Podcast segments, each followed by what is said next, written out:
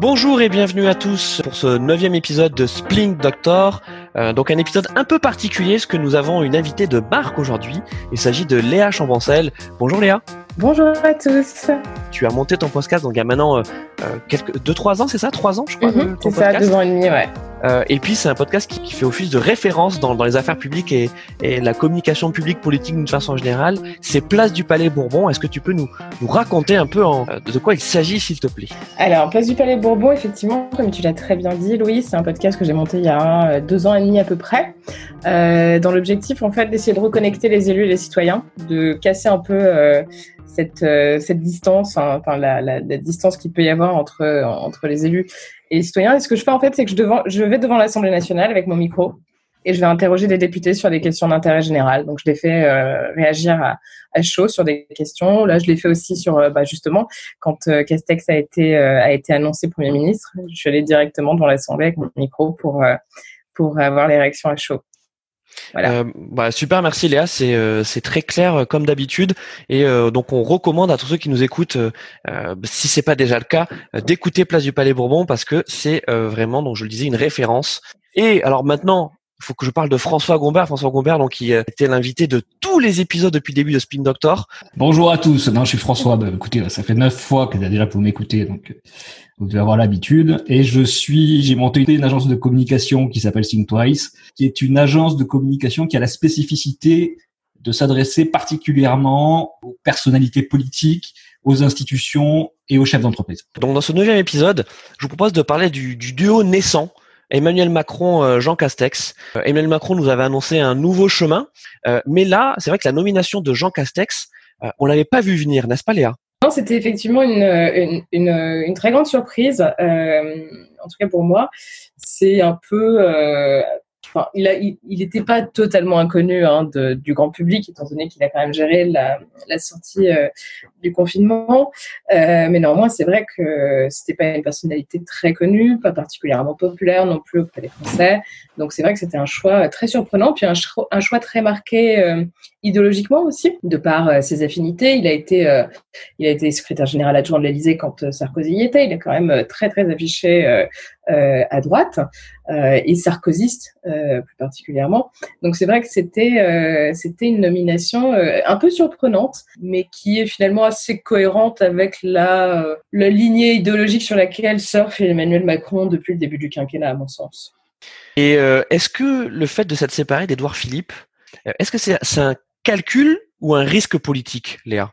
Déjà, est-ce que c'est lui qui s'est séparé d'Edouard Philippe ou est-ce que c'est Edouard Philippe qui s'est séparé d'Emmanuel Macron? Ça, je ne suis pas sûre qu'on ait vraiment euh, euh, tous les éléments pour, le savoir. Euh, politiquement, c'est, je ne sais pas si c'est une bonne stratégie, c'est une bonne chose, mais c'est très, c'est absolument pas surprenant. Encore une fois, finalement, euh, Emmanuel Macron est assez prévisible. C'est pas surprenant qu'il ait choisi de, de, se défaire de ce, de, ce, de ce premier ministre qui avait quand même gagné en popularité, mmh. surtout pendant la crise, parce qu'il a bien géré les choses en fait. Il a fait, il a fait le taf et, euh, et il a été très bien perçu. Euh, je pense que Emmanuel Macron a quand même un, une certaine estime de lui euh, qui est particulièrement euh, développée et importante et qu'il a un peu du mal à s'entourer de personnalités qui pourraient effectivement lui faire de l'ombre. C'est une bonne ou une mauvaise chose, je ne sais pas. Je ne suis pas certaine que Édouard Philippe ait des velléités présidentielles. Peut-être que je me trompe. peut-être que lui n'a pas encore vraiment tranché sur cette question. Je ne sais pas non plus quel parti, quel mouvement il pourra particulièrement incarner s'il décide de se présenter, euh, admettons, en 2022. Donc, euh, c'est difficile à dire à ce stade. Alors, il y, a plusieurs points. Juste pour rebondir sur ce que, sur ce disait Léa, euh, je, crois savoir, ou en tout cas j'ai lu dans la presse, et j'ai par d'autres échos d'ailleurs, que Macron était quand même très contraint par la présence d'Edouard Philippe, qui était effectivement très populaire. Ceci étant, il y a un sondage qui est sorti ce matin, Castex est exactement au même niveau euh, qu'Edouard Philippe au moment de sa sortie. J'ai même après, un verbatim d'un. Après 15 jours. Hein. Ouais, après 15 jours. non, mais après 15 jours pour un inconnu, c'est pas mal. Oui, c'est vrai. C'est pas mal parce que enfin, le mec, personne ne le connaît. François, ce qui en ouais. dit long aussi sur, sur les sondages et, et, et le crédit qu'on peut leur accorder. Hein. Oui, tu sais, les sondages, bon, on peut en reparler longtemps parce que enfin, on en a tous fait, mais. Euh, Je te laisse continuer. Euh, ouais. Y a, et alors, c'est en fait, Macron, c'est un peu la reine des neiges euh, parce que j'ai ce verbatim incroyable. Il est libéré. Il a enfin un premier ministre et une équipe avec qui il se sent à l'aise.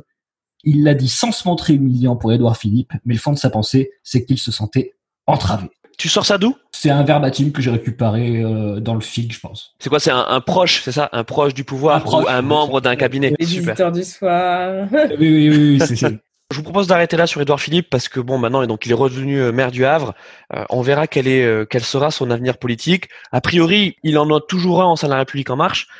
C'est assez, symptomatique au sein de la République en marche. Je veux dire, personne ne peut incarner le parti au niveau au niveau gouvernemental et au niveau présidentiel en quelque sorte.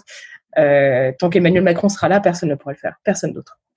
Alors tu parles d'incarnation, Léa, et euh, justement donc le 14 juillet, euh, jour de la fête nationale, on a cette interview donc d'Emmanuel Macron, euh, le genre d'interview qu'on a plutôt l'habitude de voir en début d'année. Hein. C'est ça, François?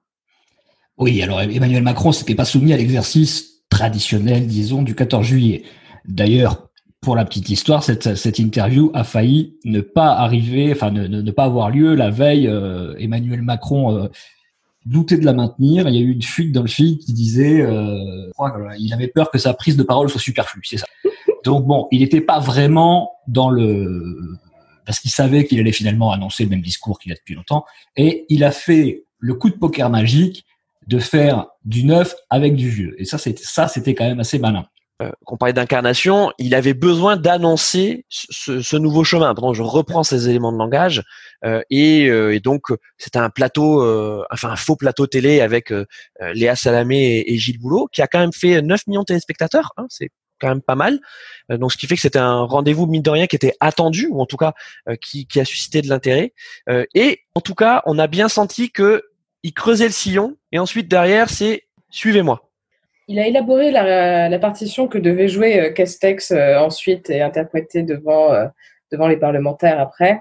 C'est-à-dire qu'il lui a donné, il a, il a donné les lignes directrices, les, les fondamentaux, disons, de la politique qu'il souhaite mettre en œuvre. Et Castex est venu détailler. mais je trouve qu'en tout cas, en termes de communication, ça, ça a, été, ça a été réussi, je pense. Ouais, François, euh, sur l'intervention du 14 juillet, je suis assez d'accord avec Léa. Euh, c'est voilà, son intervention était maîtrisée. Euh, le ping-pong avec Gilles Boulot et Léa Salamé marchait bien aussi. il s'est montré comme pendant le confinement, déterminé. toi, toi qui aimes bien les images, il était souvent avec le poing en avant. donc, il a pu dérouler ses éléments de langage et baliser. je vais même dire poser la clôture de, de Jean Castex. Hein. Oui, alors il, déjà sur, sa communication corporelle, il a été très bon, c'est vrai. Il a dit, il a refusé de se prononcer sur sa prochaine candidature pour 2022, mais il a dressé un programme sur 10 ans. Je vois ce que la France va devenir dans 10 ans, ou je sais qu'on peut avoir un programme pour la France dans 10 ans. En réalité, qu'a fait Emmanuel Macron? Il a effacé ses trois premières années de quinquennat qui ont été plutôt un échec, en tout cas en termes de popularité, de notoriété, d'image, etc. Et il se lance dans son prochain septennat. Il enjambe l'élection de 2022 et il profite de l'audience incroyable de cette émission pour lancer sa campagne, mais pas pour 2022, jusqu'aux prochaines. Écoute, c'est intéressant ce que tu ce que tu dis, François. Il faut qu'on parle de la méthode Macron euh, parce que euh, à cette occasion, à l'occasion de cette interview, sans non plus complètement euh, se, se, se, dédire, eh bien le Macron, il faisait un mea culpa. C'est une sorte de mea culpa de dire j'ai voulu aller trop vite ou en tout cas j'ai compris qu'il fallait changer de méthode. C'est-à-dire que je, je change pas le cap, je change la méthode. Lui, il est persuadé que ce qu'il fait c'est bien en fait.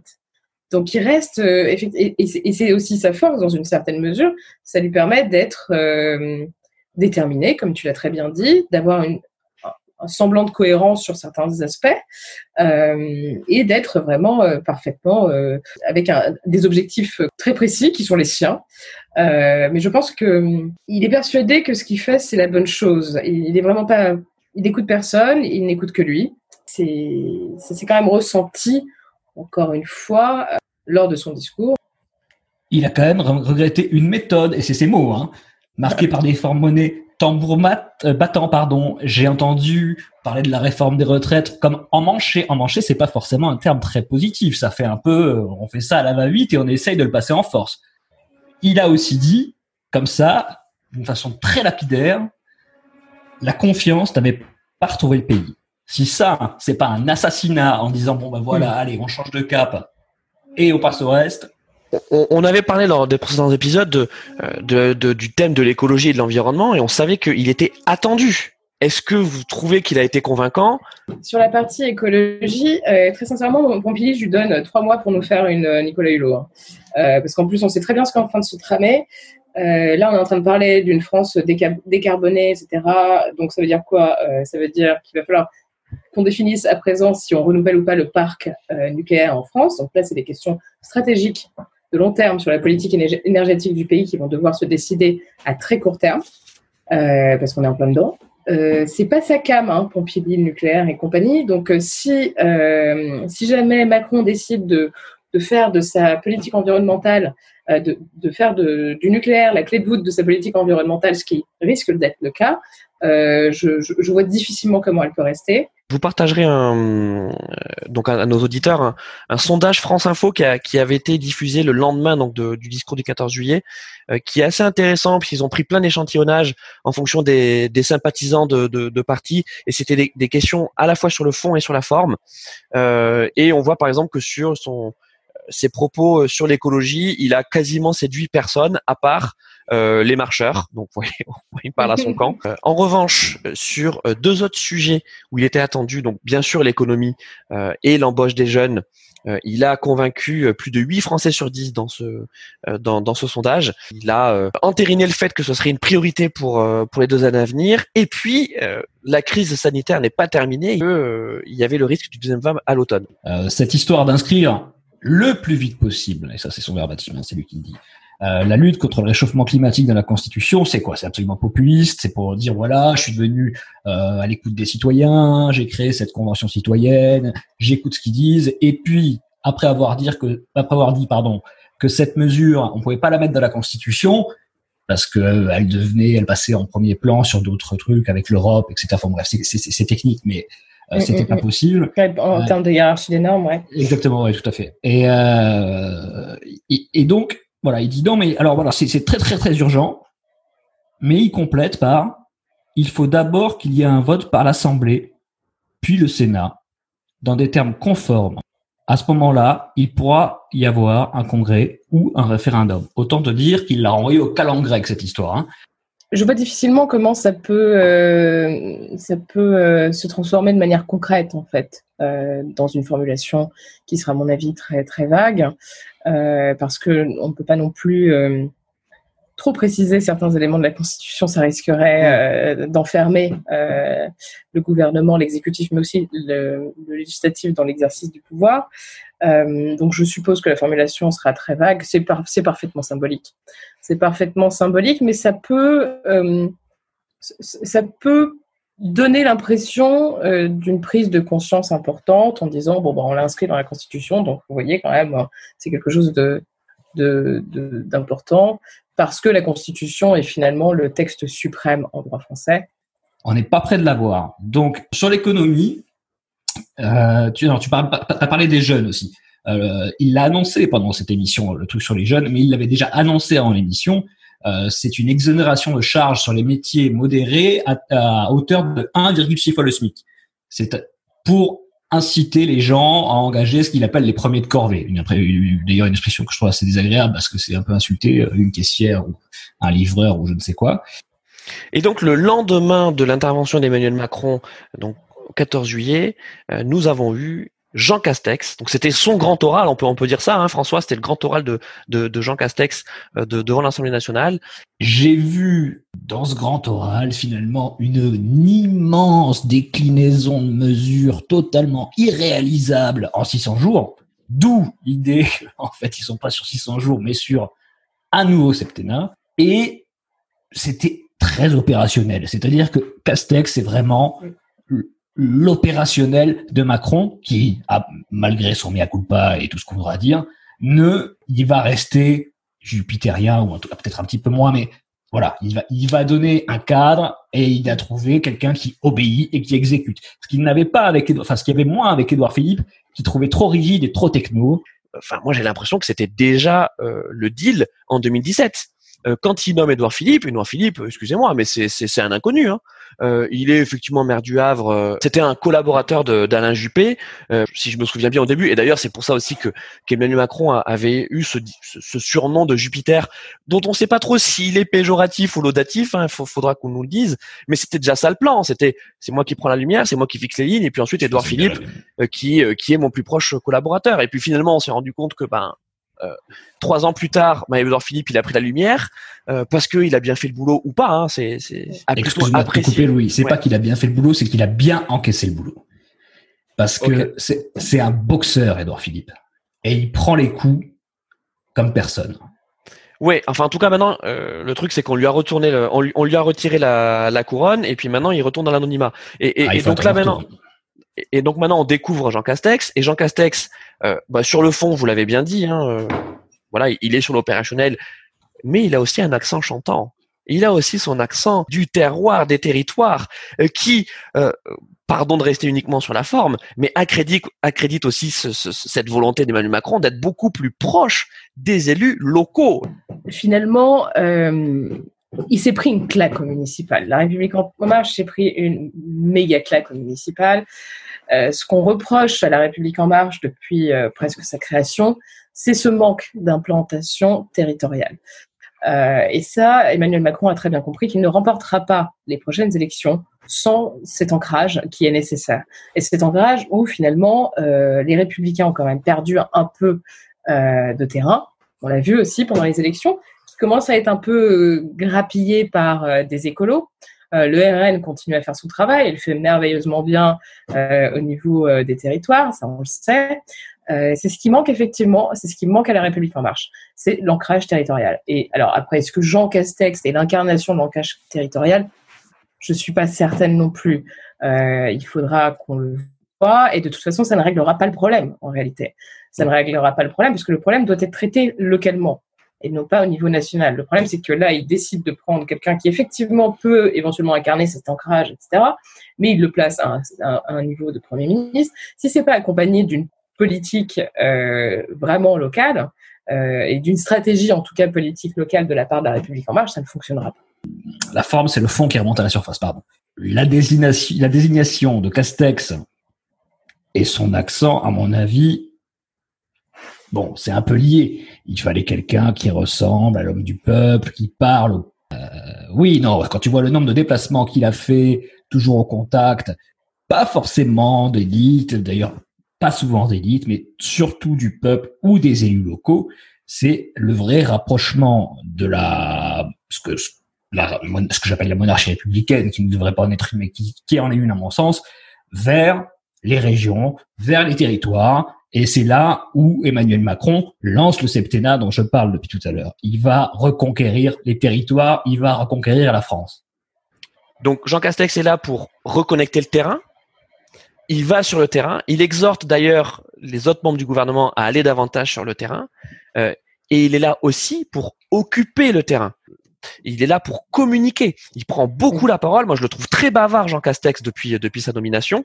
Euh, je voudrais juste qu'on qu'on parle aussi de Jean Castex en tant que communicant, parce que ça va être un de ses défis, François. Castex, son job, c'est pas de prendre des décisions, c'est de les exécuter, parce que c'est un mec. Il faut, il faut comprendre aussi que Castex, c'est un techno aussi, parce qu'il connaît bien l'administration, il sait comment ça fonctionne. Bien sûr, c'est c'est un élu sur le tard, hein, c'est un énarque euh, techno. Tout à fait. Euh, bien sûr. Je suis tout à fait d'accord avec toi. Donc, il connaît parfaitement les rouages de l'administration. Donc, il sait comment faire redescendre des informations. Il sait comment faire appliquer les ordres que finalement on lui donne. Et pendant ce temps-là, lui, il est sur le terrain, il est dans un travail de VRP de politique. Il est dans la dans la représentation de dire voilà, l'État n'est pas déconnecté de vous. Oui, donc Léa, euh, pour Jean Castex, c'est également un exercice de, de communication. Euh, on, on, pourrait penser que euh, finalement ce serait Emmanuel Macron qui prendrait systématiquement la parole et Jean Castex qui serait dans l'ombre. Euh, pas du tout. Il y a un vrai, il y a un vrai numéro de duettiste à jouer. Et d'ailleurs, Jean Castex s'est tout de suite entouré de, de, communicants. Il a notamment recruté Maya Daboulos de, de d'Avas Paris. C'est aussi le, le, message que Jean Castex, ben, en plus de parler du terrain et d'être sur le terrain, ben, il va beaucoup s'exprimer, beaucoup prendre la parole dans le cadre bien sûr, que lui a mm. donné Emmanuel Macron. Alors, a priori, oui. Euh, encore une fois, faut, faut qu'on soit prudent parce que ça fait à peine 15 jours qu'il a pris ses fonctions. Donc, c'est un peu, euh, on n'a pas de recul. Là, en plus, ça, va être les vacances, donc il va pas se passer grand-chose. La session extraordinaire à l'Assemblée nationale se termine le 24 cette semaine. Donc, bref, il va y avoir, il y a du pain sur la planche, c'est sûr, mais je pense qu'il va y avoir quand même une mini pause politique pendant, euh, pendant ces vacances. Là où, là où ça va être intéressant, c'est de voir comment les choses vont s'organiser à la rentrée surtout. Euh, si ce, duo continue à enfin, fonctionne effectivement, là c'est bien lancé. Hein. C'est vrai que c'était intéressant, comme on le disait tout à l'heure, avec l'intervention d'abord de Macron et ensuite de, de Jean Castex, c'était assez bien calibré. Euh, mais Jean Castex va avoir euh, un travail de moi, ce qui m'inquiète le plus pour lui, en fait, et c'est pour ça aussi que j'aimerais vraiment pas être à sa place, pire pour lui, c'est de pouvoir arriver, en fait, à maintenir une unité au sein de ce gouvernement.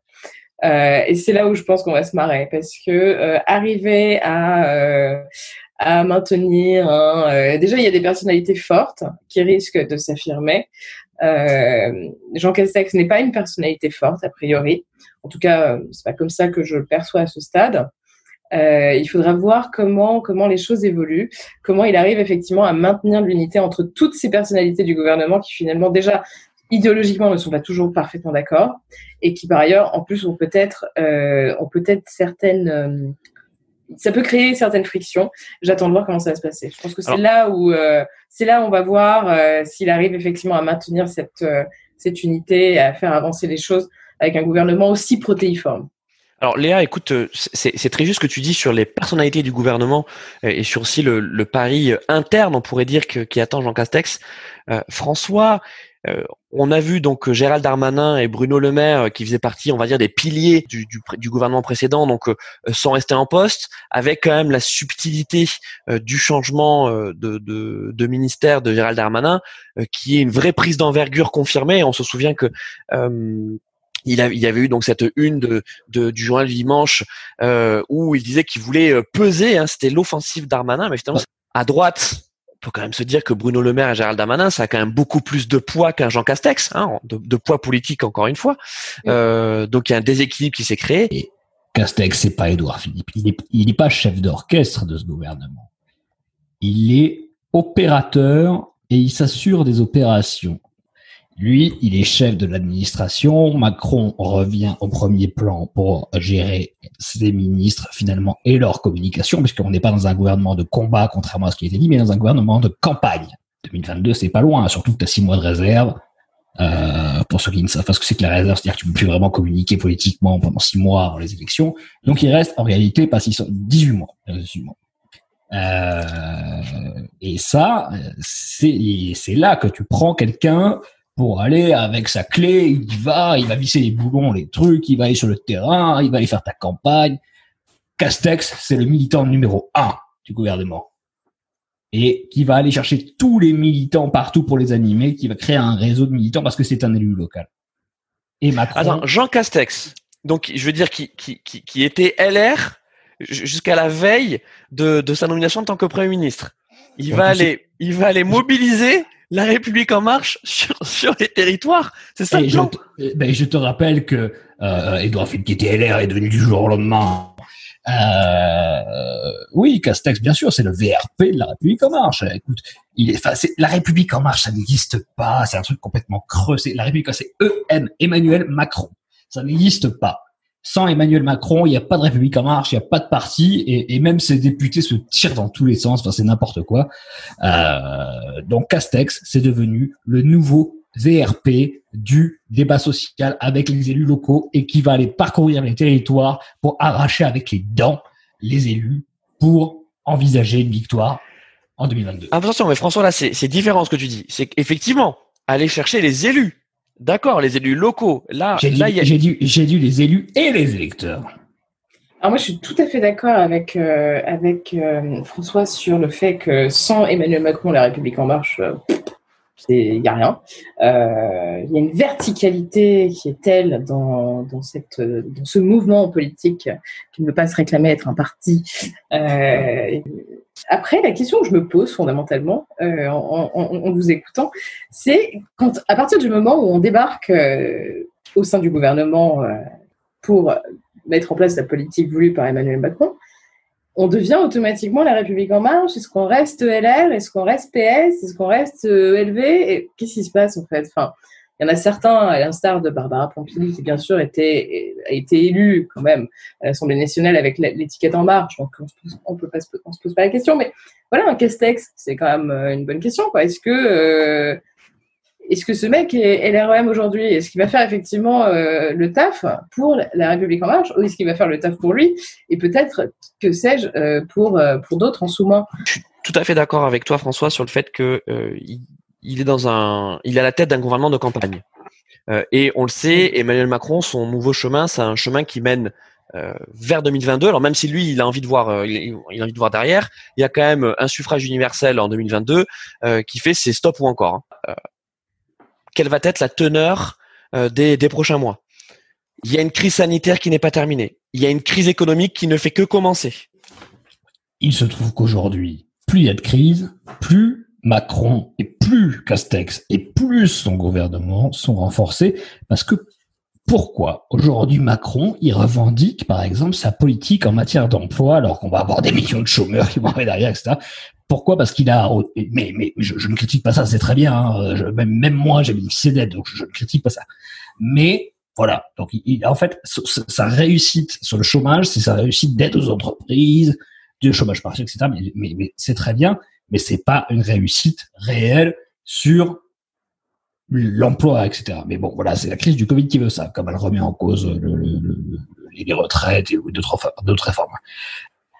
Euh, Léa, qu'est-ce qu'on peut faire en un an? Parce qu'un an, euh, on pourrait se dire, moi, euh, c'est quand même un, temps raisonnable en politique, mais on, voit qu'il y a donc cette crise sanitaire qui continue, cette crise économique qui ne fait que commencer.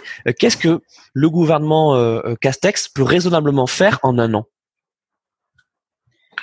Ça, c'est difficile. Enfin, il est difficile de répondre à cette question dans la mesure où euh, on est tributaire, effectivement, de cette potentielle seconde vague qu'on pourrait se prendre dans la gueule euh, du, du, coronavirus, qu'on pourrait se prendre dans la gueule à l'automne, même voire avant. Voire avant. Euh, donc ça, ça, ça va, forcément conditionner l'action, l'action du gouvernement et les, et les décisions qui seront prises prise à court terme, parce que finalement, un an, c'est du court terme. Mm. En un an, ce qu'on peut faire, euh, c'est injecter, euh, injecter de l'argent pour faire une relance quand même. En un an, je pense qu'on peut faire des choses. On peut en tout cas pas faire une relance, parce que je ne pense pas que ce sera, enfin, il sera trop tôt pour envisager, à mon sens, une relance. Mais en tout cas, faire en sorte que l'économie ne s'effondre pas. Euh, et il faut savoir que Emmanuel Macron œuvre euh, au niveau national, mais il, il, œuvre aussi au niveau européen très fort, enfin très, c'est important parce qu'on on en parle peu. Et là, c'est en train de, de, se, de, se, de, se, de se tramer à Bruxelles. C'est un plan de relance qui est considérable. On est sur 750 milliards d'euros, avec une volonté de mutualiser la dette pour les États européens pour venir euh, en aide à ceux qui ont été plus touchés.